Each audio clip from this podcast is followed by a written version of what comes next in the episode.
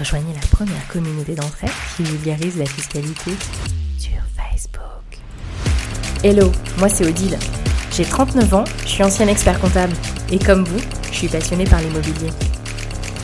On se retrouve une fois par mois autour d'un sujet qui fait débat en lien avec l'immobilier et sa fiscalité. Et pour aller plus loin, je vous donne rendez-vous sur supimo.app, l'application des professionnels de l'immobilier. Ce mois-ci, les dessous d'une solution miracle qui contourne les restrictions anti-Airbnb. Et oui, nous en avons déjà parlé. La location de courte durée est dans le viseur de nos députés depuis un bon moment. Et la raison officielle est tout à fait défendable. L'avènement des plateformes collaboratives a remis à la mode les gîtes de nos parents. La clientèle a rajeuni et la demande a littéralement explosé. Conséquence, en zone tendue, les résidents à l'année ne peuvent plus se loger. Alors, les députés se saisissent du problème et ils attaquent de front la location de courte durée. Régulièrement, les professionnels et les membres les plus anciens de notre communauté nous partagent sur le groupe Facebook les dernières propositions de loi qui visent à anéantir la concurrence des hôteliers. La dernière en date nous a été présentée par Fabien Bocard, conseiller en gestion de patrimoine. Le 28 avril dernier, la proposition de loi numéro 1176 visant à remédier au déséquilibre du marché locatif en zone tendue nous propose trois solutions. La première, c'est de mettre en place un diagnostic de performance énergétique, le fameux DPE, pour tous les meublés de tourisme, qu'ils soient classés ou non, car pour l'instant ces logements y échappent.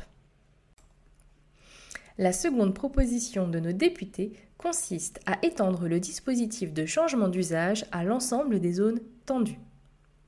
Actuellement, cette demande d'urbanisme est automatique uniquement dans les communes de plus de 200 000 habitants et la petite couronne parisienne.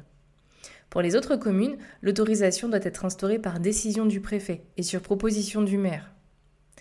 Cette proposition est effectivement intéressante dans la mesure où elle permet d'étendre de manière automatique quelque chose qui existe déjà.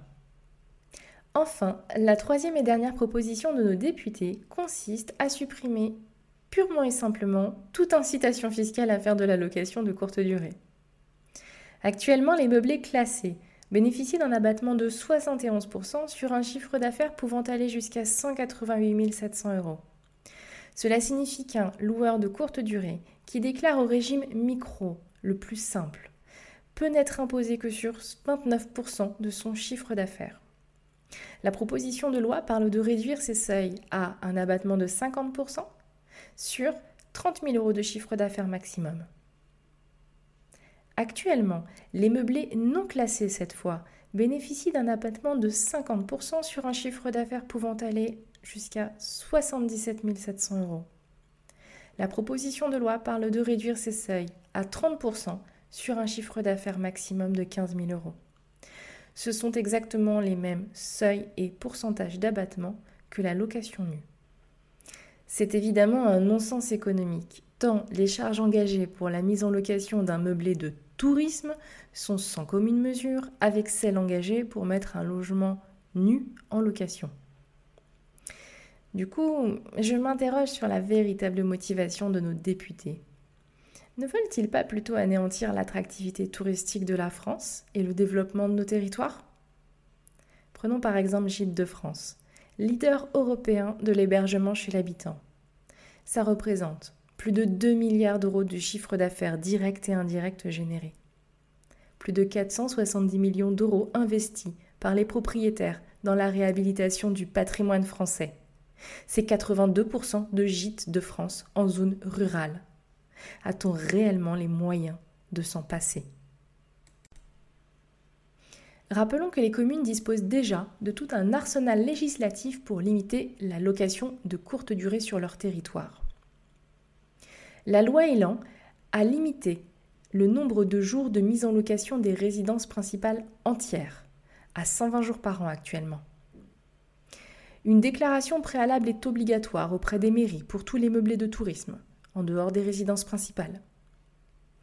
Il est possible d'imposer un changement d'usage personnel et temporaire et un numéro d'enregistrement. Selon les communes, il peut être accordé pour un nombre de biens limité par propriétaire en fonction de leur localisation ou leurs caractéristiques physiques. La collecte, une fois par an, des informations en provenance des plateformes collaboratives est en place. Dans certaines communes, il existe une obligation de compensation. Et enfin, il existe une procédure d'autorisation particulière à Paris notamment pour toutes les transformations de locaux commerciaux en hébergement hôtelier. En résumé, la location de courte durée est attaquée de toutes parts. Et face à ces attaques répétées, les commerciaux les plus malins de l'immobilier vous ont trouvé une solution miracle. Et moi, je suis là pour vous expliquer que c'est un tout petit peu plus compliqué que ce que l'on vous vend. Cette solution miracle n'a rien de nouveau. Nous en avons déjà parlé sur notre communauté Facebook. Plusieurs membres l'ont même déjà expérimenté. Et c'est un excellent modèle économique. Mais c'est tout, sauf de l'immobilier de bon père de famille. C'est un vrai business. Cette solution miracle, c'est de vous proposer des biens qui ont une destination commerciale. En bref, des locaux commerciaux. Pas forcément le cabinet médical avec vitrine sur vue que vous vous imaginez vous pouvez trouver des locaux à destination commerciale en premier étage dans des immeubles très chics du centre-ville de Lyon, Bordeaux ou Nice. Oui, c'est vrai, ces locaux ne sont pas concernés par toutes les restrictions dont on a parlé plus haut. Alors forcément, 10% net en plein cœur de Lyon, ça donne envie.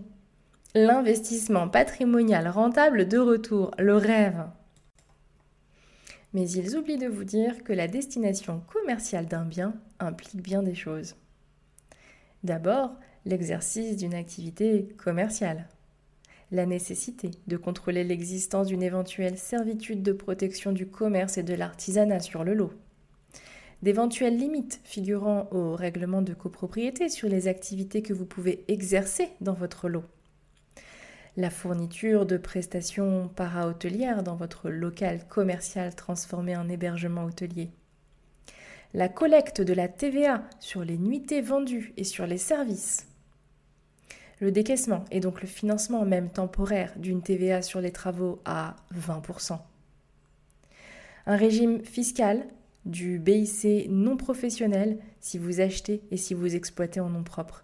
Côté plus-value, ça peut vite faire très mal et l'existence d'une réglementation sur les établissements recevant du public. Bref, c'est un tout petit peu plus compliqué qu'un placement immobilier de bon père de famille à 10% net en plein cœur de Lyon. Alors, si vous ne recherchez pas un investissement immobilier de bon père de famille, si vous êtes prêt pour ce business, si vous voulez comprendre toutes les subtilités de cette stratégie, n'hésitez pas à me retrouver et à me poser toutes vos questions sur notre groupe Facebook, la fiscalité de l'investisseur immobilier. La fiscalité de l'investisseur immobilier. Rejoignez la première communauté d'entraide qui vulgarise la fiscalité